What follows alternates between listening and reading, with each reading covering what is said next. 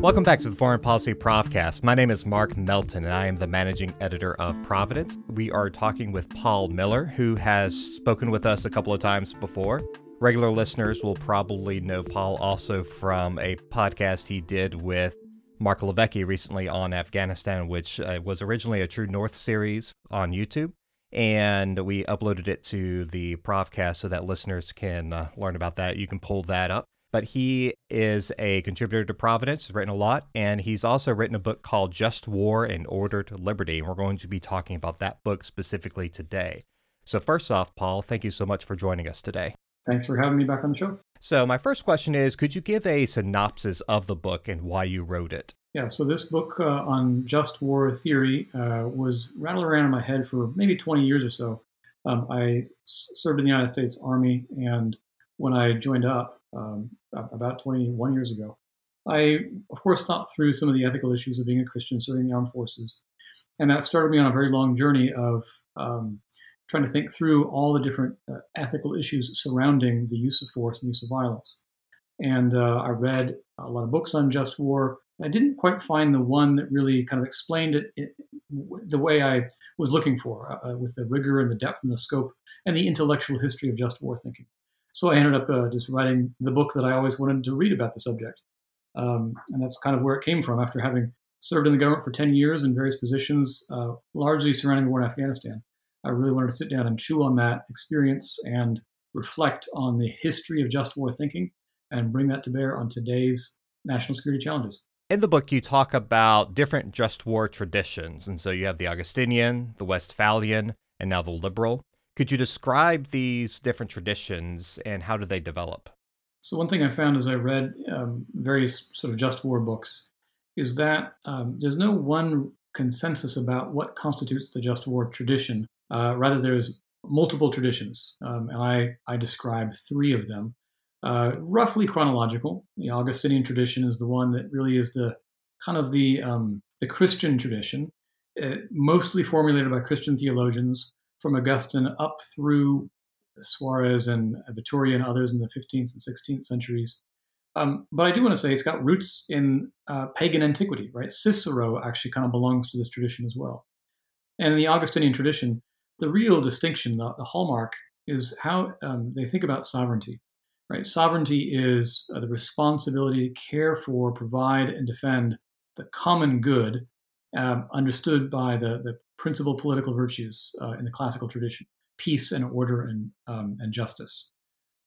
So that's what sovereignty is. It's a commission of responsibility to defend and uphold peace, order, and justice. And if you don't do that, you're not acting as a sovereign, and you sort of lose the prerogatives of sovereignty if you don't uphold peace, order, and justice.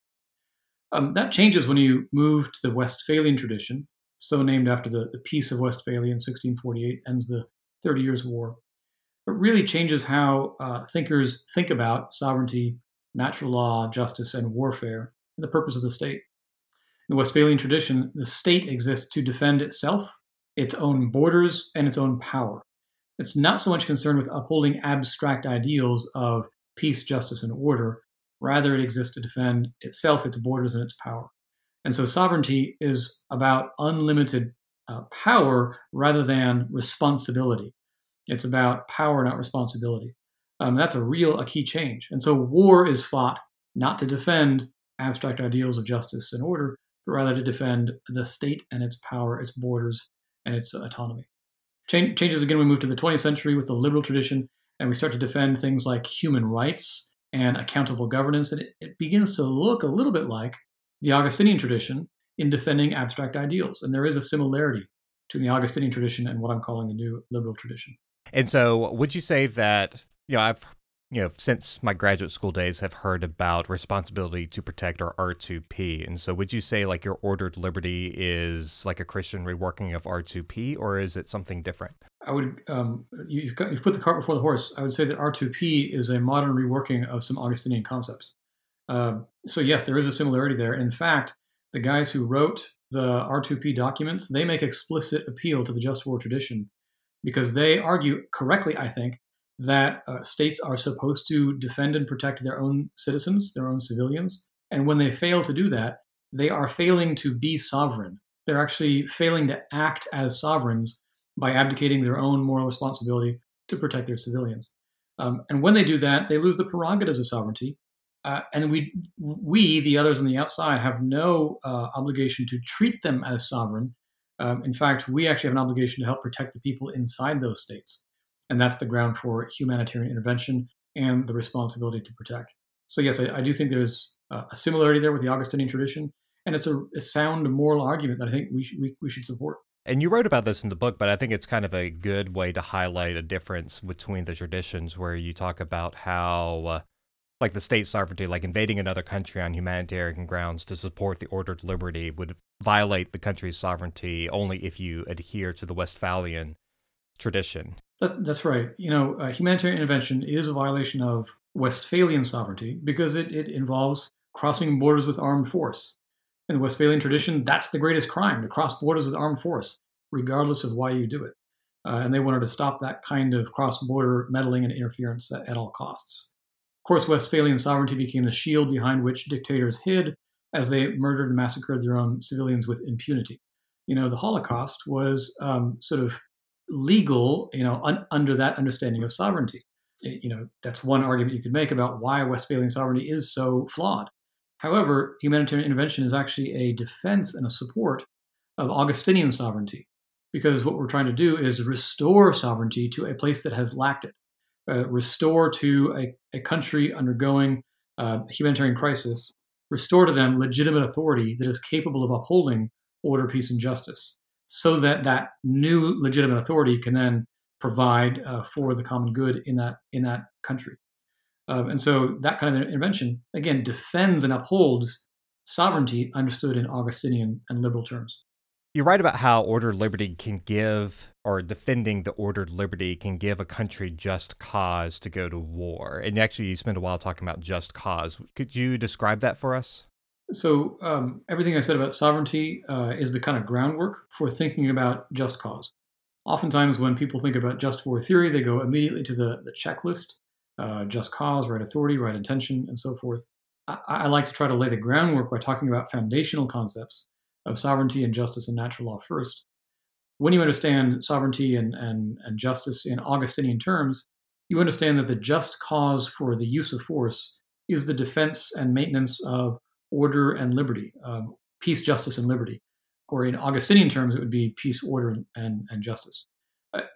Regardless of the terms here, you understand it's the concept of providing for the common good that is the just cause for using lethal force. When the good of the whole is interrupted or violated with violence from the outside or from the inside, the state must respond, including with coercive instruments, to restore order and liberty within its own sphere of sovereignty. And that's the grounds for both sort of domestic policing, but also for international defense and the defense of sort of the international common good, a system of ordered liberty among nations. And that's the just cause for using force at home and abroad. You know, one thing is when I was reading it, you talked a lot about Afghanistan, and I know you've already talked about Afghanistan and Iraq in the previous podcast and another article, so we'll focus more on some other issues that you touch upon. But when you were writing about Afghanistan and Iraq, one of the things I thought about was how, you know, after World War II, we were willing to spend the time to rebuild Germany and Japan, and it was really in our strategic interest to do this. But you highlight how we had just cause to intervene in Iraq and Afghanistan, but that we didn't follow through on the the jus post bellum? So in other words, like the justice after war, we weren't really focused on that, and we really failed to commit to, fulfilling the obligations of fixing the country after we broke it. And so do you see a situation or a scenario in the future where the American people would be willing to commit to a long-term military operation to rebuild a just and liberal order, or to build just order in another country? Or does that require some type of strategic interest for Americans to continue to support that type of mission? It is difficult to envision us doing that kind of long-term operation again in the future. I think Americans right now are war-weary, and they're a little bit cynical because of the experience in Iraq and Afghanistan. And you're correct in your characterization of my argument about those two countries. I think that the justice of the war in Afghanistan is self-evident. Iraq is a more difficult case, but I do conclude that it was morally permissible to intervene in Iraq, imprudent to do so, and then the way we fought the war and the way we ended the war was unjust in effect, because we left the country in ruins, so to speak. And so that's kind of how that case turned out. In the future, let's imagine that there's a war with North Korea, which is, I think, a very plausible scenario. I think that's a war that would require a post-war reconstruction that is sizable, protracted, and would require a serious commitment by really the United Nations, by the world, led by South Korea and led by the United States, with participation from many other countries in the world. And if we don't do that, and if we leave a place like North Korea in ruins, it would be a strategic disaster for the world, with perhaps loose nuclear material on the black market, with waves upon waves of refugees flooding China and South Korea. It would be, in addition, it would just be immoral to fight a war and then leave that kind of mess in the aftermath, the way we did in Libya 10 years ago. So we should not fight a war and then leave a mess in the aftermath. A big part of my book is arguing for the justice after war. The reason you fight a war is to make the world better than it was before the war. And if you fight and then leave a mess, you've not done that. If we're going to fight, for example, in North Korea, we should absolutely fight with the intention of staying to help restore order and restore some semblance of peace and put them on the road to some semblance of justice as well, before we're able to transition outward. And that's, I think, the implication of my argument for future conflicts like North Korea. And that's a reminder for our listeners, because I know for me personally, I didn't study just war tradition or Christian realism really until after graduate school. It was much more of a secular focus. But when we use these terms, so there's jus ad bellum, which is the idea of like the reasons why we go to war. There's jus in bello, so in other words, justice in war. So we fight with proportionality and discrimination and so forth, which your book doesn't really go into much, does it? That's right. My book focuses mostly on jus ad bellum, the justice of going to war in the first place. And then I sort of conclude that a big implication is that we need to really pay attention to jus post bellum, the justice after war as you transition into kind of post-conflict operations. I don't have much to say in this book about jus in bello, the justice in how you fight. I think that is a less complicated moral argument. Don't murder civilians, use proportional means. It gets complicated when you apply it to the particular case at hand. You know, what kind of technology can you use? Who can you aim at? That sort of thing. But for me, the real interesting moral argument is about the other two, jus ad bellum, jus post bellum. And I know that some just war theorists don't use the terminology of jus post bellum, but I appreciated your explanation of why you use that and the importance of policymakers to explicitly think about that and how that influences how they will fight in the future or in the middle of the fight. Yeah, in the old classic formulation, in the Augustinian tradition, I mean, look, Thomas Aquinas explicitly writes about the need to fight with right intention, because he's writing as a Christian theologian to those whom he presumes are Christian sort of princes or statesmen. And he understands it to be his pastoral responsibility to speak to their hearts. Now, we don't really do that these days, because the just war discourse has been largely secularized. Policymakers don't think about the accountability of their hearts to anybody. So I think the way to capture that discussion is by talking about jus post bellum. That is to say, we see what policymakers are really out for by how they treat the country that they're going to war with. If you're fighting just a war of revenge or bloodlust, you go in and you kill people and you leave. And I think that's immoral. But if you're going in with love for one's enemies as well as one's neighbors, if you're going in with the intention of building a better peace and more justice, then you will stay and you will build. And that's kind of where we see the proof of our intentions. So I think jus post bellum, justice after war, is a really helpful way of reconfiguring the old criterion of right intention. I think these things speak to the same underlying reality. By the way, this is the issue I have with President Biden's withdrawal in Afghanistan. If you look at his speech, he said that we accomplished our mission because we killed bin Laden. So President Biden thinks that the war in Afghanistan is all about killing bad guys. I think that's wrong. And I think that's actually an immoral way of thinking about the war in Afghanistan. We didn't just go to kill bad guys.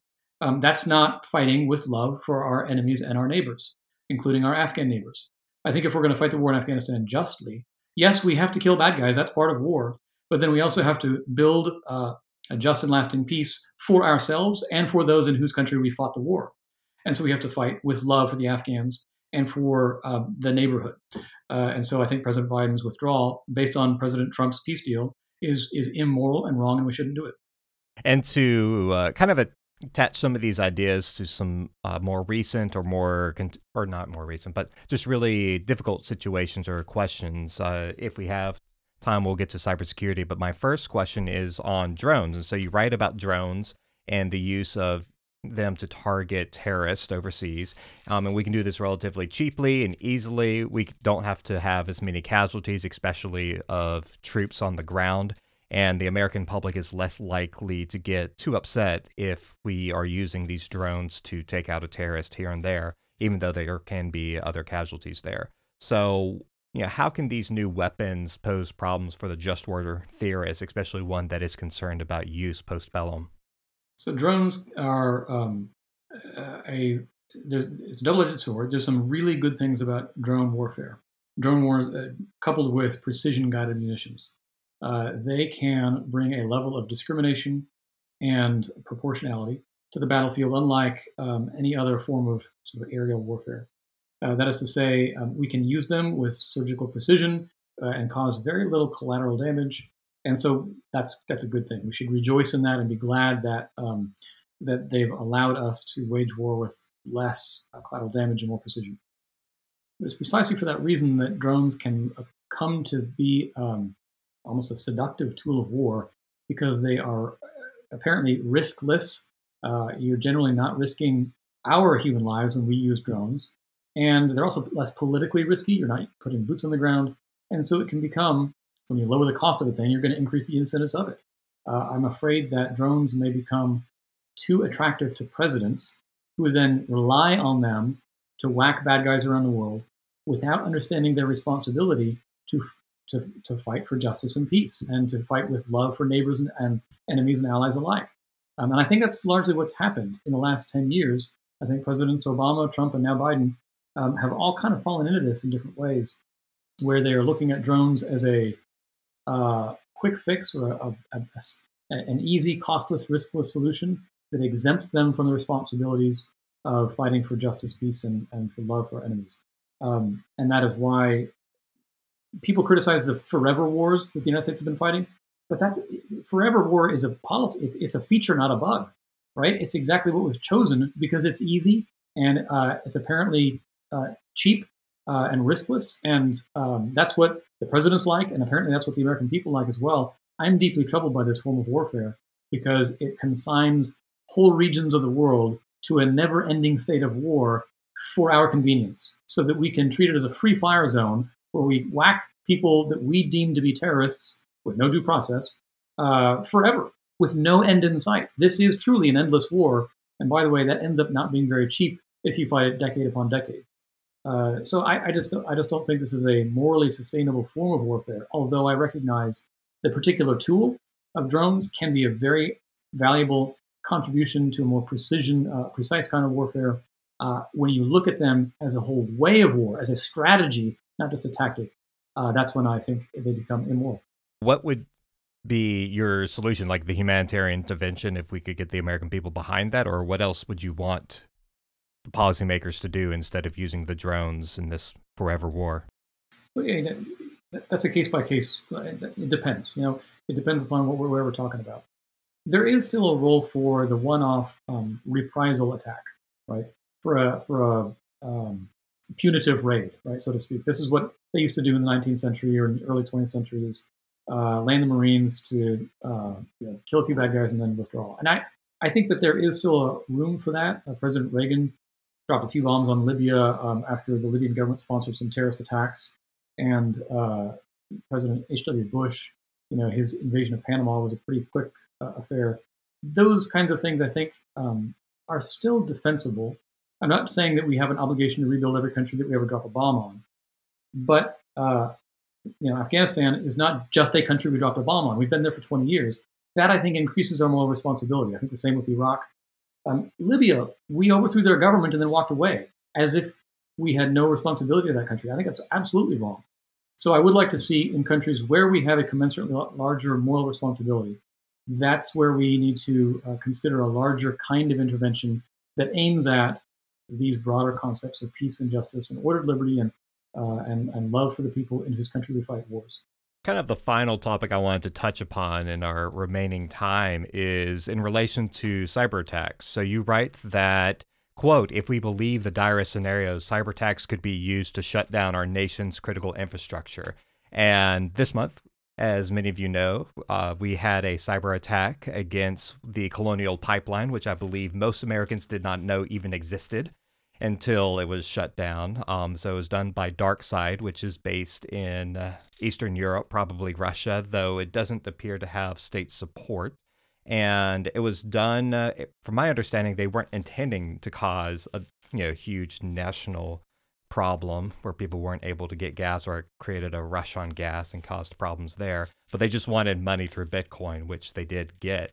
And so we can only imagine, I think, what an entity with support from China and Russia could do if they were coordinated and had more effort and were more determined to cause problems, or what in the future cyber criminals might do, the same way that pirates on the high seas could disrupt traffic. So what would the Just War tradition do on this situation of cyber attacks during peacetime, and how should the U.S. respond when we are considering the Just War tradition? So the Colonial Pipeline attack was criminal activity, right? I don't think it was an act of war. To my knowledge, nobody died, at least not directly. What's evident is that it was an attempt at a sort of blackmail, right? I think they attacked Colonial Pipeline's data and demanded ransom, right? It was a ransomware attack where they were demanding payment in exchange for unencrypting Colonial Pipeline's data files. And the pipeline refused to pay the ransom and had to shut down the pipeline as a result. So you're right, DarkSide did not intend for that to happen, but that was the result of it, and caused inconvenience to tens of millions of people on the East Coast. I'm not sure the Just War tradition speaks directly to this because it's more criminal activity. It's not the lethal use of force, but it does illustrate what could happen in wartime, and this could turn lethal. If you're able to shut down not just pipelines, but power grids, if you're able to mess with infrastructure like tunnels and bridges, that could start to cause real destruction, real property loss, and possibly death. And when it does, I think then the Just War tradition does speak pretty directly to this. If it's politically motivated, that's an act of war, or at least it's an act of terrorism or an act of sort of cyber insurgency, and should be treated as such. NATO, to the best of my knowledge, decided some years ago that it would look at the effects of an attack rather than the technology of its use. In other words, whether it was cyber or not doesn't matter. What matters is, did it kill people? Did it wreck stuff? And that's how you determine if it's an act of war worthy of a military response. So if somebody attacks us with a cyber tool, we don't necessarily have to respond only with cyber tools. We can respond with any and all means that are appropriate and proportional for that attack. And if a cyber attack kills a lot of people or wrecks a lot of infrastructure, we might end up responding in conventional military means or not, depending upon the case. Well, Paul, thank you so much for joining us today and talking about your book, In Ordered Liberty, and some of the implications. And I recommend listeners to check the show notes, because we'll have a link so that they can look at the book on Amazon. And again, thank you so much for joining us today. Thank you.